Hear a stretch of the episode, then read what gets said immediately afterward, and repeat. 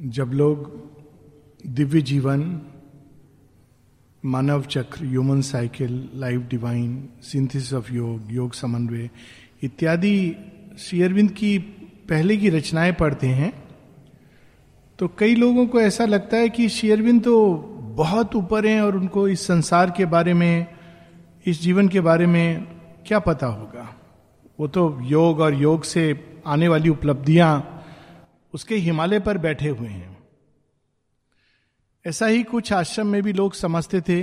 दिलीप कुमार रॉय उनको एक पत्र में भी लिखते हैं। You are cold austere grand भावना शून्य हो। ऑस्टियर हो, महातपस्वी हो। ग्रैंड हो, अद्भुत हो। लेकिन आपको हम लोग के बारे में क्या मालूम होगा? और शेयरविंद उत्तर में लिखते हैं what I am cold austere grand what rubbish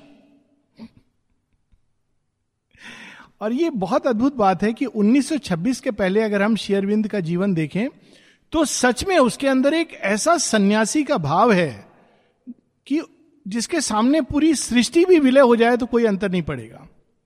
और माता जी कहती हैं, एक चित्र है शेयरविंद का, वो वारंडे में खड़े हुए हैं और माँ कहती है this is the period when he had not yet come out of his sannyas he was austere से ऑस्टियर तपस्या उन्होंने की है। 1926 जब श्री श्री कृष्ण पूरी तरह श्री अरविंद के भौतिक देह के साथ एक हो जाते हैं और श्री अरविंद पूरी तरह अपना पृथ्वी पर अवतारिक रोल प्रारंभ करते हैं, तब हम एक दूसरे श्री अरविंद को देखते हैं। वो बड़ा विरोधा एक विचित्र है कि एक और वो पाशर में चले जाते हैं, बाहर से नहीं मिलते हैं। लेकिन अगर हम उनके पत्रों को देखें तो इतने अधिक मानव संवेदनाओं से भरे हुए हैं। और सावित्री में जब हम देखते हैं तो लगता है कि अरे, इनको तो सब मालूम है, मनुष्य की पीड़ा क्या होती है, मनुष्य कैसा अनुभव करते हैं। और इसीलिए माता जी एक जगह अपनी प्रार्थना में लिखती हैं कि ये कैसी मूर्खता है कि हम आपको छोड़कर किसी अन्य से अपेक्षा करते हैं कि वो हमको समझेगा, हमारा अच्छा मित्र होगा, हमारी पीड़ा का निदान करेगा। हाउ फुलिश और माता जी ने कहा है, कल हम लोग पढ़ रहे थे ट्यूसडे क्लास में कि कैसे शेयरविंद एक और तो सुप्रीम में एक है, दूसरी ओर सर्वत्र हैं, क्योंकि वो अवतार हैं। तो वो सुप्रीम है, लेकिन उन्होंने मानव रूप धारण किया है ये उनकी अनुकंपा है कि वो हम सब उनसे मानव रूप में मिल सके। वो हमें हमें मानव रूप, पूरी तरह मनुष्य क्या पीड़ा सहता है, क्या उसकी समस्याएँ होती, सब जानते हैं। और इसीलिए मूल बात ये कि सबसे सिंपल समाधान जीवन की सब समस्याओं का है, भगवान को अपना सखा मानकर, अनन्य सखा मानकर, सब चीज़ें उनके सामने उद्घाटित करना। सबसे उत्तम बात यह है कि तब वो एडवाइस नहीं देते हैं, वो प्रॉब्लम दूर करते हैं। मनुष्य एडवाइस देते हैं। एडवाइस देना बहुत आसान है। कोई भी किसी को दे सकता है। एडवाइस फ्री में मिलती है। लेकिन समस्या को अंदर से, जड़ से रिजॉल्व करना, केवल बाहर नहीं। मुझे मकान चाहिए, मकान आ गया अब थोड़े दिनों बाद फिर लगे, और बड़ा मकान चाहिए, फिर लगेगा, अरे वहाँ मकान चाहिए प्राइम प्रॉपर्टी चाहिए। ये समस्या का समाधान नहीं है। लेकिन ना केवल मकान चाहिए तो बाहरी रूप में जो व्यवस्था होनी चाहिए वो, साथ ही अंदर जो मकान की डिज़ायर है, जो आगे चल के वृहत रूप लेने वाली है, उसको भी हटाना। ये काम माशी अरविंद ही कर सकते हैं। अब यहाँ जो हम पढ़ने वाले हैं आगे 600 नहीं 427 427 उसमें हम रानी के मुख से, नारद के प्रति जो प्रश्न करती हैं रानी तो हम देखेंगे कि श्री कितनी बारीकी से मानव चरित्र को, मानव, मनोवैज्ञानिक दृष्टि से हम सबकी समस्याओं को, संवेदनाओं को समझते हैं। उसके पहले, इसके पहले की रानी कुछ कहें, पहले नारद का एक रूप। क्योंकि नारद ने कहा है कि भविष्य जानने की चेष्टा मत करो सावित्री एक महत प्रयोजन से आई हैं। She is an arrow of God और वो उस प्रयोजन को सिद्ध करके रहेंगी। His words were theirs who live unforced to grieve अद्भुत शब्दों का प्रयोग है। मतलब अगर हम केवल इसको लैंग्वेज की दृष्टि देखें तो आनंद आता है। अनफोर्स टू ग्रीव माने इसके अंदर दो भाव हैं। एक तो नारद की चेतना कैसी है जिसके अंदर दुख शोक नहीं आ सकता। लेकिन साथ ही एक भाव है कि हम लोगों की चेतना कैसी है? We are forced to grieve so Narad is unforced to grieve वो भविष्य देख सकते हैं। लोगों के जीवन में क्या अघटन घटने वाला है देख सकते हैं। लेकिन उससे उनको दुख नहीं होता। यदि उनको दुख होने लगेगा तो शायद वो देख नहीं पाएँगे। अनफोर्स टू ग्रीव माता जी के उसमें आती ना एक यंग um, लड़का 21-22 वर्ष का जो डूब जाता है। और लोग माता जी से पेरेंट्स दुखी होके, माँ कहती हाँ मैं क्या करती, वो, मैंने उससे कहा, लेकिन वो चाहता था कि नहीं, अब मुझे बस इतना ही अनुभव करना था। और मैंने उन तीन देवताओं को देखा जो उसको लेने आए थे। तो फिर माँ ने डिस्क्राइब किया तो वो जैन था तो उन्होंने कहा हाँ हमारे पैंथियोन में ऐसे देवता हैं। अब देखिए माता जी किस चेतना में कि हाँ मैंने देखा। But he won't he soul at decided to go unforced to grieve वो नारद की चेतना। And help by calm the swaying wheels of life तो फिर वो जब समझ फिर जब वो दुख नहीं महसूस करते नारद तो वो इस तरह के लोग कैसे मनुष्य को हेल्प करते हैं? तो मात, श्री अरविंद कहते हैं बाई देर काम आप उनके वातावरण में जाते हो तो शांति आ जाती है। माता जी के पास, श्री अरविंद के पास लोग अपनी व्यथा लेके, पीड़ा लेके, वो चला गया, ये गुजर गया। माता जी कुछ क्षणों के लिए ऐसे ऐसे अद्भुत अनुभव हैं। एक जगह कहती यू नो योर फादर केवल उनके अंदर सदैव एक ही बात होती थी, बच्चे दुखी हो रहे थे, कि मैं शेरविंद की सेवा कैसे करूँ? कहते, केवल एक एक अंथुजियाज्म था उनके अंदर। और जब उन्होंने देह त्यागा तो सीधा शेयरविंद की सोलर सुपरामेंटल लाइट में जाके फ्यूज हो गए। उसके बाद कोई रो सकता है, ग्रीव कर सकता है।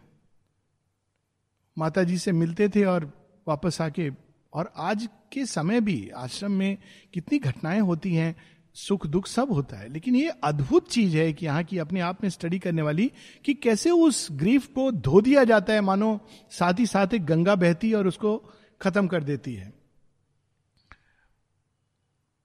And the long restlessness of transient things and the trouble and passion of the unquiet world ऐसे ऋषि अपनी शांति से ही संसार को हेल्प करते हैं। उनके ऊर्जा क्षेत्र में जाने से अंदर में शांति आती है। उनको कहने की ज़रूरत नहीं होती है कि आप हमारी समस्या समझ रहे हैं। एक बार नलिता के पास एक व्यक्ति गया, आपने 35 पेज का लेटर लिखा। एक्चुअली वो गया अपनी प्रॉब्लम तीन महीने से उसको बहुत इमोशनल प्रॉब्लम थी। तो नलनी दास से उसने पूछा कि मैं आपसे डिस्कस करना चाहता हूँ। बोले अच्छा कल आ जाना लिख के आ, ले आना अपनी प्रॉब्लम तो लिख के पैंतीस पेज का चिट्ठी नलनीदा के पास गया। तो नलनीदा भूल गए थे या जो भी उन्होंने देखा वो yes oh you told me oh okay okay give the letter letter लिया उन्होंने रखा और ब्लेसिंग पैकेट दिया दिया बोला गो अब वो, वो सोचे पढ़ेंगे कुछ बोलेंगे गो और वो बताते हैं कि मैंने चौखट पार किया और जैसे कोई एक इंद्रजाल था, वो समाप्त हो गया। जैसे एक मकड़ जाले के अंदर में फंसा हुआ था और वो कोलैप्स हो गई। ये प्रॉब्लम्स नहीं होती है, ये एक इंद्रजाल एक प्रकार का एक फॉर्मेशन होता है जिसमें हम कैद होते हैं। और एकदम उसको हटा दिया। कहते मैं खोज भी रहा हूँ कि मुझे किस चीज़ की प्रॉब्लम थी and I can't get that state so ये ये होती है by their calm. As as though her own bosom were pierced the mother saw the ancient human sentence strike her child her sweetness that deserved another fate only a large measure given of tears अब देखिए शेयरविंद का मानव संवेदनाओं के प्रति, क्योंकि ये भी क्वीन क्वीन भी कौन है? शेयरविंद की रचना है। अगर आप पढ़ेंगे सावित्री की कथा तो हम लोगों के घर घर में बोली जाती है। हमारे घर में भी हर साल होती थी। लेकिन हमने कभी नहीं पता था कि रानी कौन है। रिसर्च करेंगे तो पता चलेगा अच्छा मालविका नाम की कोई रानी थी, ज़्यादा कुछ उसका नहीं है। अब शेयरविंद उस पात्र को, के द्वारा मनुष्य की व्यथा। तो नारद की वाणी में नारी माँ कुछ महसूस करती हैं, सावित्री की माँ। क्या महसूस करती हैं कि, मानो उनके हृदय को किसी ने छलनी किया है। बच्चे की पीड़ा एंशियंट सेंटेंस स्ट्राइकर चाइल्ड ये एक ऐसी पीड़ा है, जो जिसको संतान होती, वही समझ सकता it is impossible to explain what it is to feel for a child और इसीलिए मुझे लगता है कि माँ ने वह भी एक कर्म पूरा किया इस जीवन में। She had a human child ताकि कोई ऐसी चीज़ शेष ना रह जाए, कोई कहे, आपको क्या पता कि मनुष्य के, क्या फील करता है? और अचानक उनको ऐसा महसूस हुआ एंशियंट सेंटेंस मेरा बच्चा, इसका जीवन तो खुशी से भरा होना चाहिए। हर माँ को लगता है कि मेरा बच्चा तो स्वीटेस्ट है। इसके जीवन में दुख होना नहीं चाहिए। फिर भी नारद की वाणी में कहीं उनको महसूस होता है कि शायद मेरे बच्चे को भी बड़ा होकर लगता है कि कई बहुत आँसू बहाने पड़ेंगे। Only given a larger measure of tear जिसके जीवन में सब अच्छा होना चाहिए था।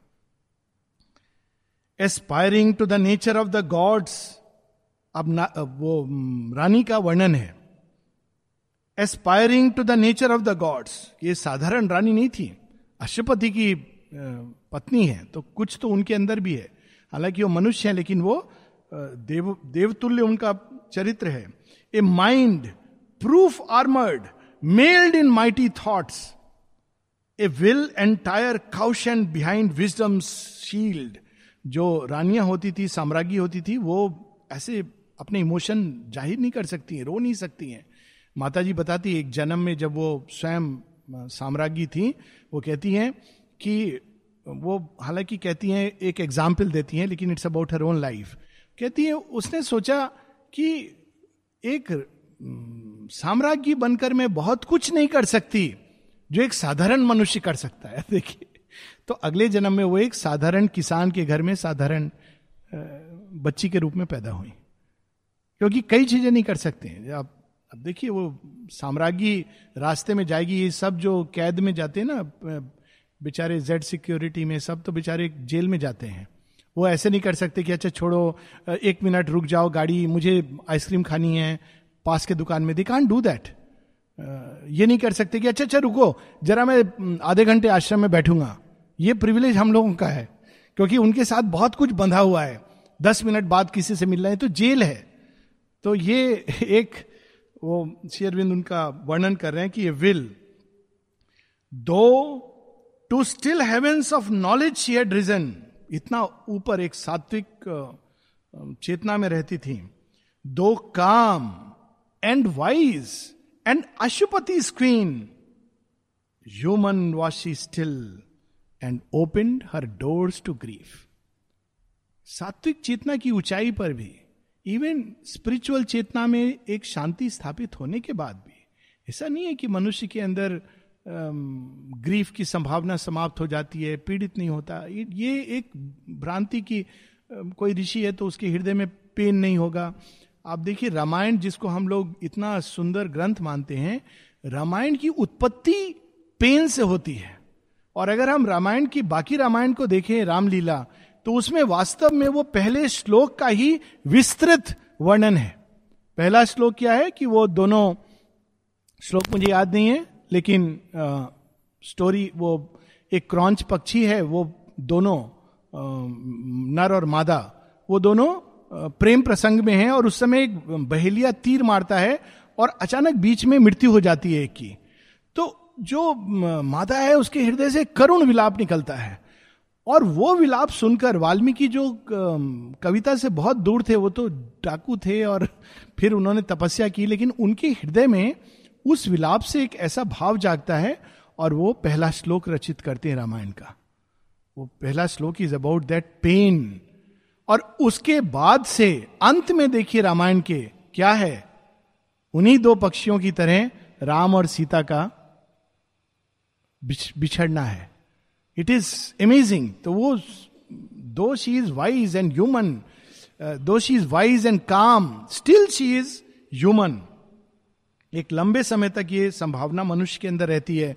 शेयरबिंद 1918 में जब उनकी पत्नी, मृणालिनी देवी का शरीर त्यागती हैं, जब उनको पता चलता है तो नलनी दा कैप्चर करते tear drop in the eyes of the divine sign of complete identification with the earth उनकी आँख में एक आँसू होता है। ये प्रेम होता है। प्रेम की एक अपनी उत्कृष्टता है। The stony eyed injustice she accuse अब जब हम लोग पीड़ा में होते हैं तो सब उससे रंग देते हैं। अब जैसे ही उसको अंदर से ये पीड़ा का अनुभव होता है, कुछ तो गड़बड़ होने वाला है। तो stony eyed justice injustice she accuse न्याय है, हम लोग यही करते हैं ना, अज्ञान में अपने कंसेप्शन न्याय है। कहा न्याय है? मैंने तो देखा नहीं, भगवान बहुत अन्याय करते हैं। The stony eyed injustice accuse of the marble godhead of inflexible law nor sought the strength extreme adversity brings ये बड़ी अद्भुत लाइन है। जब पीड़ा होती है तो हमारा ऑर्डनरी रिएक्शन क्या होता है? हम एक्यूज करते हैं। किसी ना किसी को हमको ब्लेम करना है। और जब कोई नहीं, किसी को ब्लेम नहीं कर पाते तो भगवान तो बेचारे हैं ही हैं, उनको तो वो कुछ बोल भी नहीं सकते हैं। तो उन्हीं को ब्लेम करेंगे हम लोग। लेकिन करना क्या चाहिए? एक्सट्रीम एडवर्सिटी में ब्रिंग आउट दी स्ट्रेंथ वो अशुपति की रानी नहीं कर पाती है। इसलिए कहते हैं nor sought the strength extreme adversity brings वो एक चैलेंज है, जिसमें हम चाहें तो हमारे अंदर से अद्भुत शक्ति आ सकती है। To live that stand direct and front the world power यहाँ एक और एक हीरोइक जीवन होता है। वो जीवन क्या होता है? जब एडवर्सिटी आती है तो वो भागता नहीं है कंप्लेन नहीं करता है, क्रोधित नहीं होता है, कोसता नहीं है। वो खड़ा होता है और कहता है, यदि पूरा, पूरी सृष्टि विधाता स्वयं अगर मेरे अगेंस्ट हैं तो भी मैं खड़ी होंगी या खड़ा होकर इसका सामना करूँगी। If I have to go through it I have to go through it extraordinary ordinary और ऑर्डनरी जीवन में यही अंतर है। ये नहीं कि उनके जीवन में कुछ अच्छा हो रहा है। जो ऑर्डनरी व्यक्ति है, वो छोटी सी तकलीफ़ और टूटना शुरू कर देता है। जो एक्स्ट्रा ऑर्डनरी है, जितनी तकलीफ़, उतना स्ट्रांग होने लगता है। यही डिफरेंस है। They both go through the same process her heart appealed against the impartial जज रानी क्या करती है? Appealed against taxed with perversity the impersonal law भगवान है, कितना क्रूएल है। अभी तो और भी बाद में बोलेंगी। अभी तो अभी तो उनको पता नहीं है क्या होने वाला है। अभी तो उनको केवल एक शंका है। तो उसी पर वो कहते हैं टैक्सड विथ परवर्सिटी देखो, कैसा भगवान है, कितना मज़ा आता है हम सबको पीड़ा देने में। ऐसे लोग करते हैं ना, इस तरह की फिलॉसफी ये अज्ञान से जन्मी है। इसमें ना ज्ञान है, ना धैर्य है, ना स्थिरता है। Her tranquil spirit she call not to her aid ना उन्होंने अपने अंदर स्ट्रेंथ को जागृत किया जो संभव था, ना उन्होंने अपनी आत्मा को आत्मवान होने की चेष्टा की। But as a common man beneath his load grows faint and breathes his pain in ignorant words so now she arraigned the world impassive will common man common कौन होता है? यही। लोड पड़ा नहीं और वो नीचे पड़ा है, बस कोई चेष्टा भी नहीं कर रहा है। बस दुखी है, कंप्लेन कर रहा है और फिर पूरा जीवन इसी में गुजर जाता है। कुछ नहीं तो चेष्टा करो। उसको बोझ के नीचे हो तो ट्राई टू कम आउट कम से कम स्ट्रांग तो हो गए अब रानी कहती हैं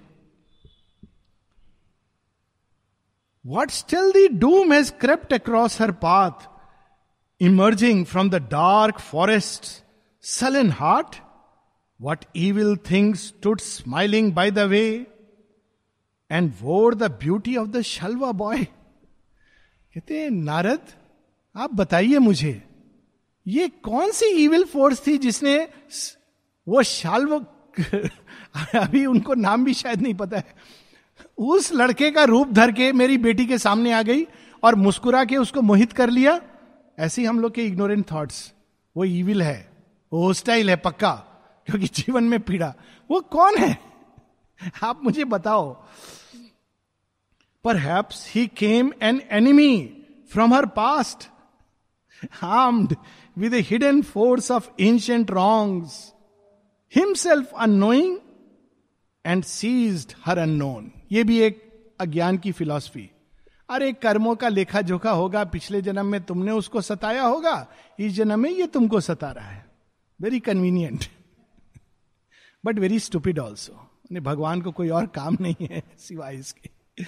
मैंने सुनी ऐसी कहानियाँ, बड़ी विचित्र और स्पिरिचुअल गैदरिंग्स में लोग ऐसी कहानियाँ बोलते हैं कि एक लड़का था, बहुत बीमार पड़ा, बहुत बीमार पड़ा और धनी था बाप, और वो पैसा खर्चा करता गया, खर्चा करता गया, अंत में बच्चा बचा नहीं, मृत्यु सैया में था। तो उसने कहा, हे भगवान, ये मेरे जीवन में क्या हुआ? तो बच्चा कहता है, ध्यान से देखो, मैं वही पिछले जन्म में व्यापारी हूँ, जिसका तुम्हारे ऊपर इतना कर्जा था। इस जन्म में तुमने चुका दिया, अब मैं जा रहा हूँ। मुझे लगा इतनी क्रूअल चीज़। और इसको भगवान के नाम पर आध्यात्मिक सर्किल्स में लोग बोलते हैं। It is so cruel. अगर वास्तव में ऐसी कोई नियम है तो रियली इट इज़ क्रुएल्टी तो शेयरविंद यहाँ कहते हैं, ये इग्नोरेंस है ऐसा सोचना कि वो मज़ाक के लिए ठीक है we can joke about it but it is not truth वो ट्रूथ क्या है? वो बाद में आएगा. Here dreadfully and tangle love and hate meters blind wanderers mid the perils of time ये जीवन क्या है? अब उनकी फिलॉसफी ये फिलॉसफी पीड़ा से जन्म लेती है।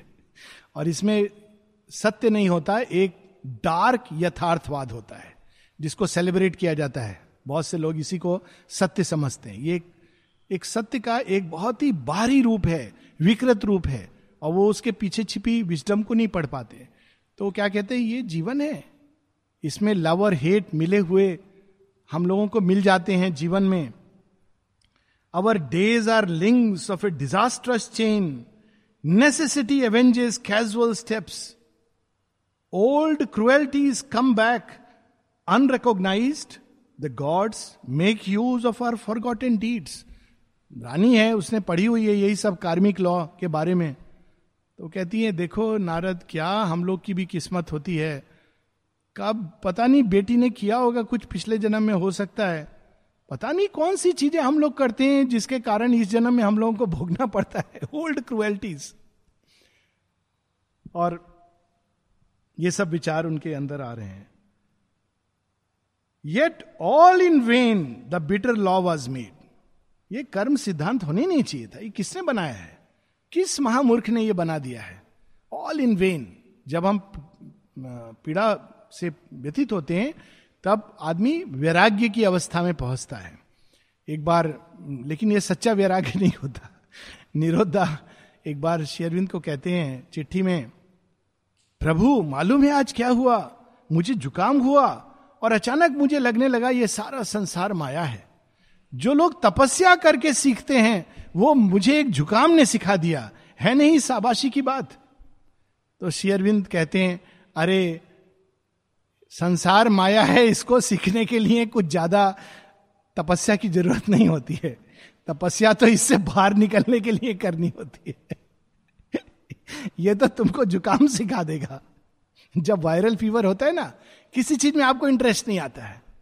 कोई बोले, उस समय चलो चलो पिक्चर देखने। अरे, छोड़ो, आज क्या जाएँगे? अगर आठ दिन रह जाएगा तो आप सब चीज़ से गुजर जाओगे। मृत्यु क्या होती है? सब ये विचार, सब इंटरेस्ट खत्म जीवन में, खाने, पीने, सब चीज़ का। लेकिन फिर वापस आदमी उसी में उलझ जाता है। तो यहाँ पर रानी कह रही है, सब वेन है। Our own minds are the justicers of doom ये ये वैराग्य सच्चा नहीं होता है। सच्चा वैराग्य सात्विक, वो कभी और, यहाँ पर उसकी बात नहीं है।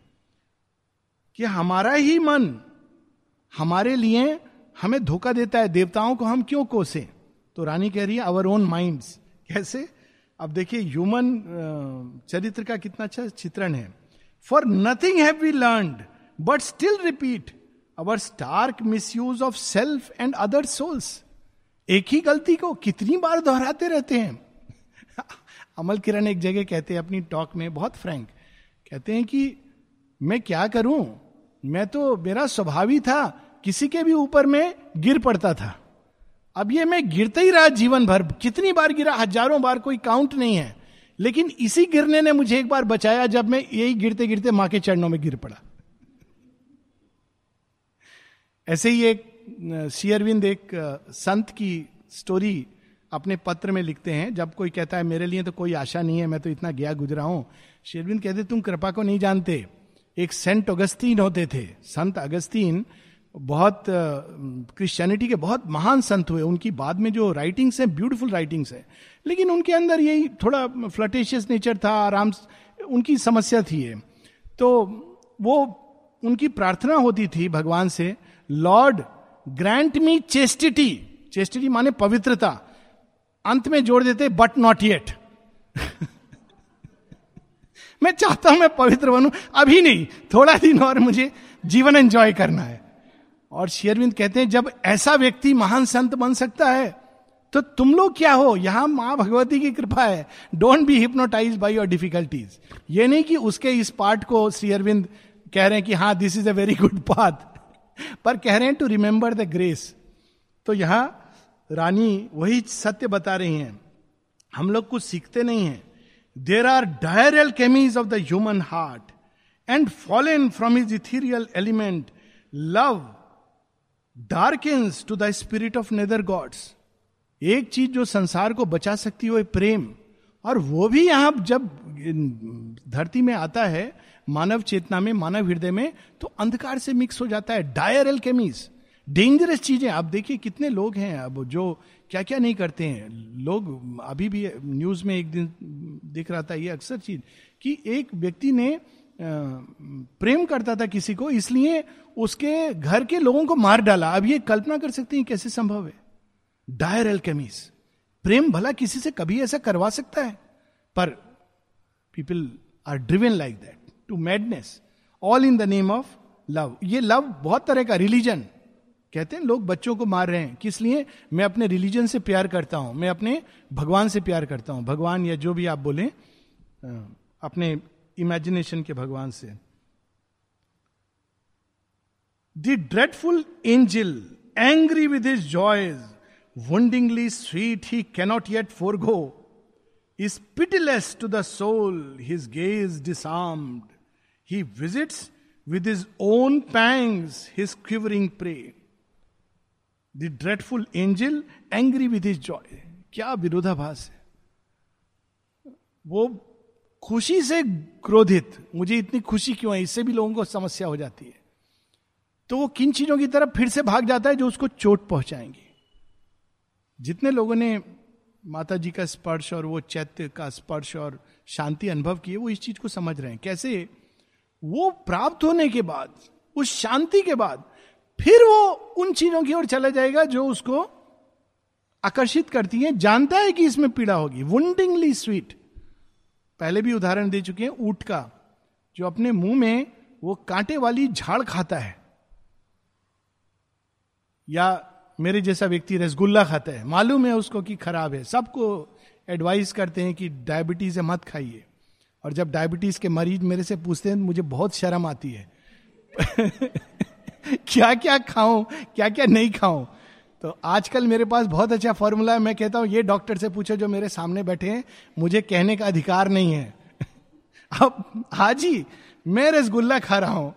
मेरा खुद शुगर है। सामने पेशेंट मुझसे पूछ रहा है कि डायबिटीज़ में मिठाई बिल्कुल बंद कर देनी चाहिए। आप देखिए, भगवान कैसे कैसे सिचुएशन में आपको ले आता है? आधा रसगुल्ला आधा रसगुल्ला खत्म।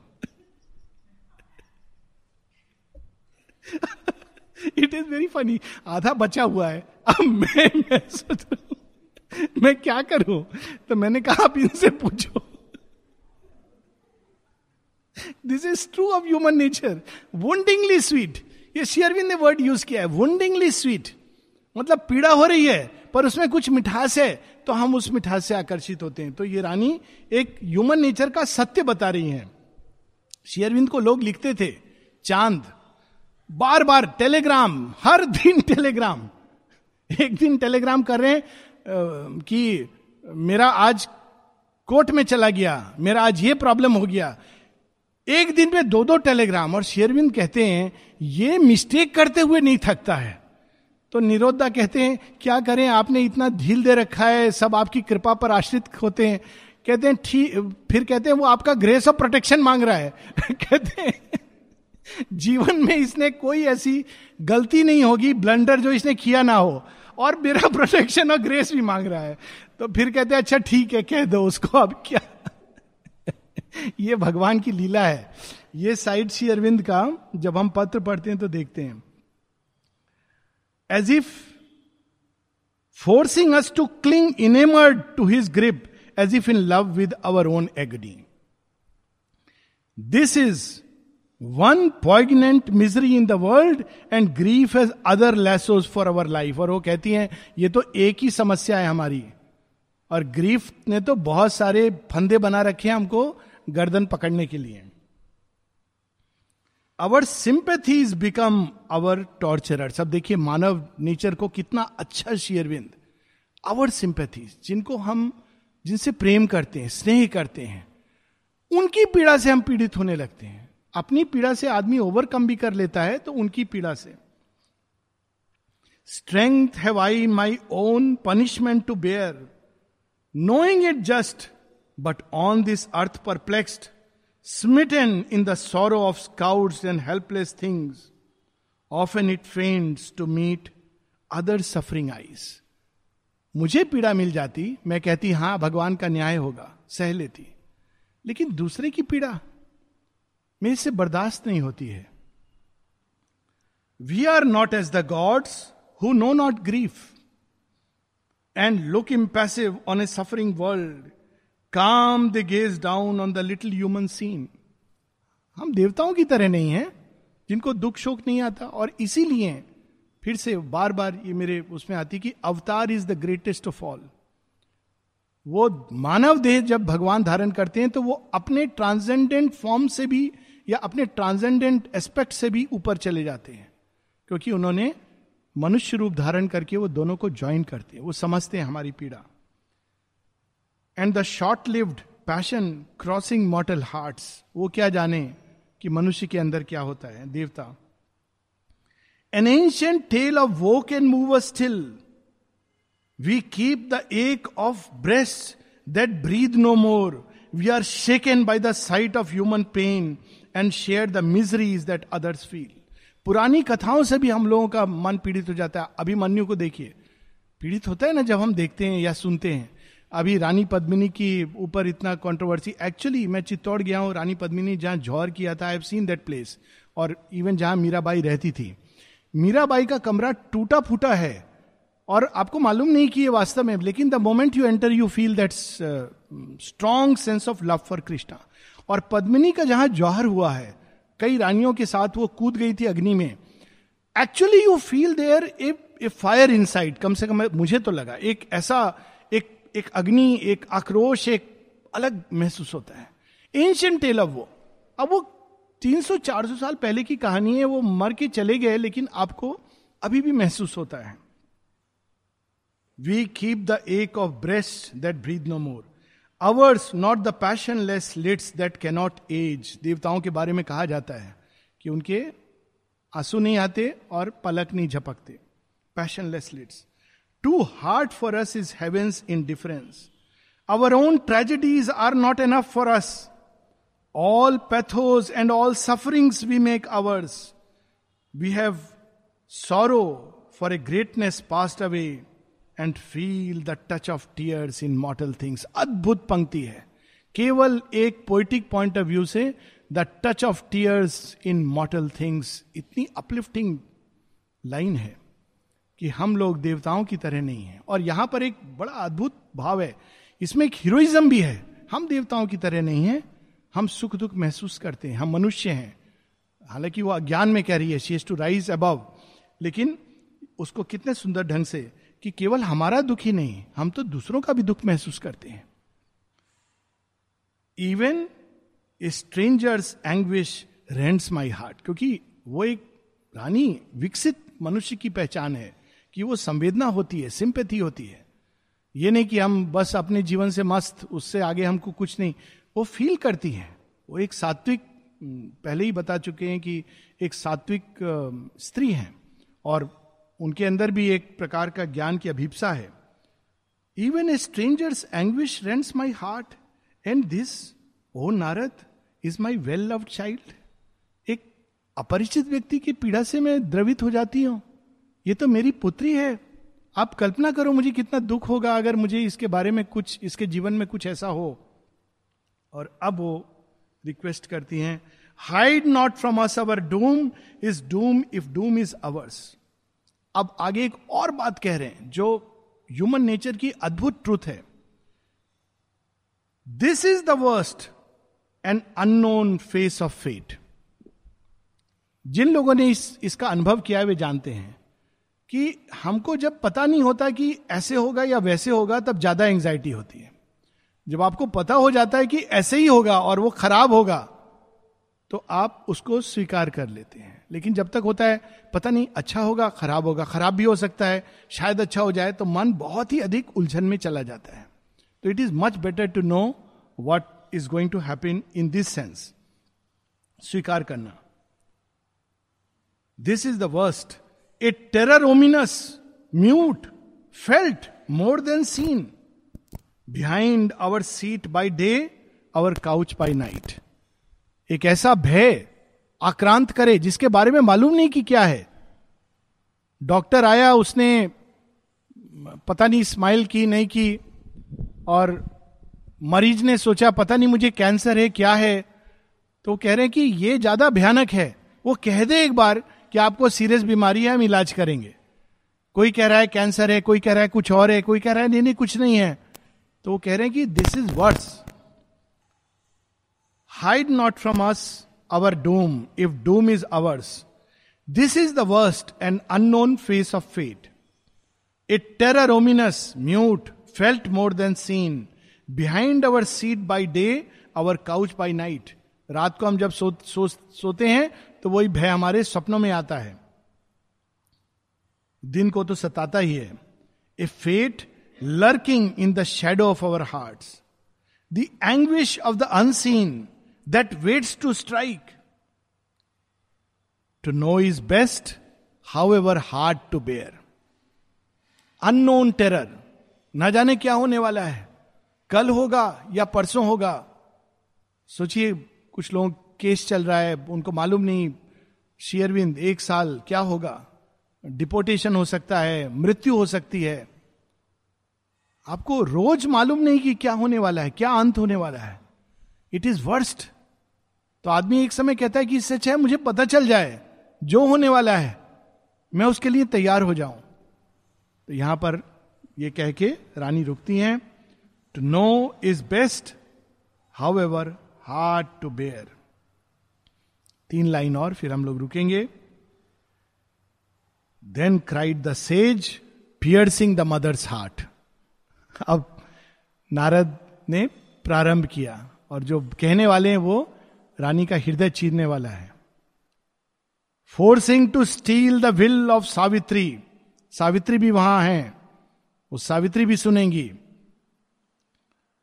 His word set free the spring of cosmic fate यही नारद के बारे में बताया जाता है ना कि वो सब जगह जाके बताते हैं, ऐसा होने वाला है, वैसा होने वाला है। और इस तरह करके वो फेट की घटना को और करीब ले आते हैं। तो ये उनकी अद्भुत काम है। The great gods use the pain of human heart as a sharp axe to hew their cosmic road they squander lavishly men's blood and tears for a moment's purpose in their fateful work this cosmic nature's balance is not ours nor the mystic measure of our need and use हम जिस चेतना में रहते हैं, वो बिल्कुल अलग है। देवता, वो और जो उस देवत्व में उठ जाते हैं, वो वास्तव में इस चीज़ को समझते हैं। हम लोग के यहाँ ये परंपरा है ना, जब युद्ध में जाते हैं तो रक्त से अभिषेक कहते, करते हैं, और कहते हैं हम युद्ध में नहीं जा रहे हैं। हम तो काली के यज्ञ में होम होने जा रहे हैं।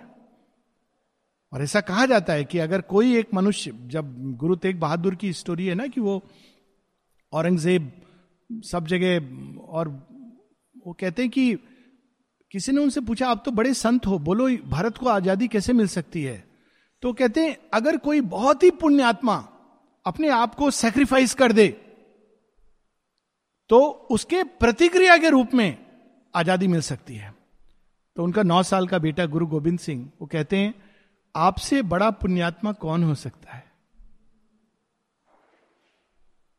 और तब वो स्वयं उनका सिर काट देते हैं ना औरंगज़ेब, और बहुत इंटरेस्टिंग स्टोरी है। और आप उसके बाद देखिए, Mughal emperor Mughal empire finish finish हो जाता है उसके बाद। उसी तरह से ब्लड एंड टीयर्स महाभारत, कितनी रक्त की नदियाँ, कितने लोग उसमें, और लोग नहीं समझ पाते हैं कि भगवान कृष्ण ने ऐसा क्यों किया। किंतु वही एक अवसर था जिसके बाद भारतवर्ष में दो हज़ार ढाई हज़ार वर्ष तक एक ना केवल धर्म की स्थापना हुई, किंतु एक राष्ट्र की स्थापना हुई। श्री अरविंद इसको बताते हैं। देवता अपने कॉस्मिक वर्क के लिए जो रास्ता तैयार करते हैं, वो मनुष्य के रक्त और उनके आँसू से। पर हम लोग घबराते हैं। रक्त से भी और आँसू से भी। हम लोग को सहस्र स्वीकार करना चाहिए कि यदि इस तरह से भगवान का प्रयोजन सिद्ध होगा, ऐसे थे हमारे पूर्वज, ऐसा था अभिमन्यु, ऐसे थे अर्जुन, जिनका रक्त हम लोगों के नसों में बह रहा है। हम लोग यहाँ रुकेंगे नेक्स्ट वीक।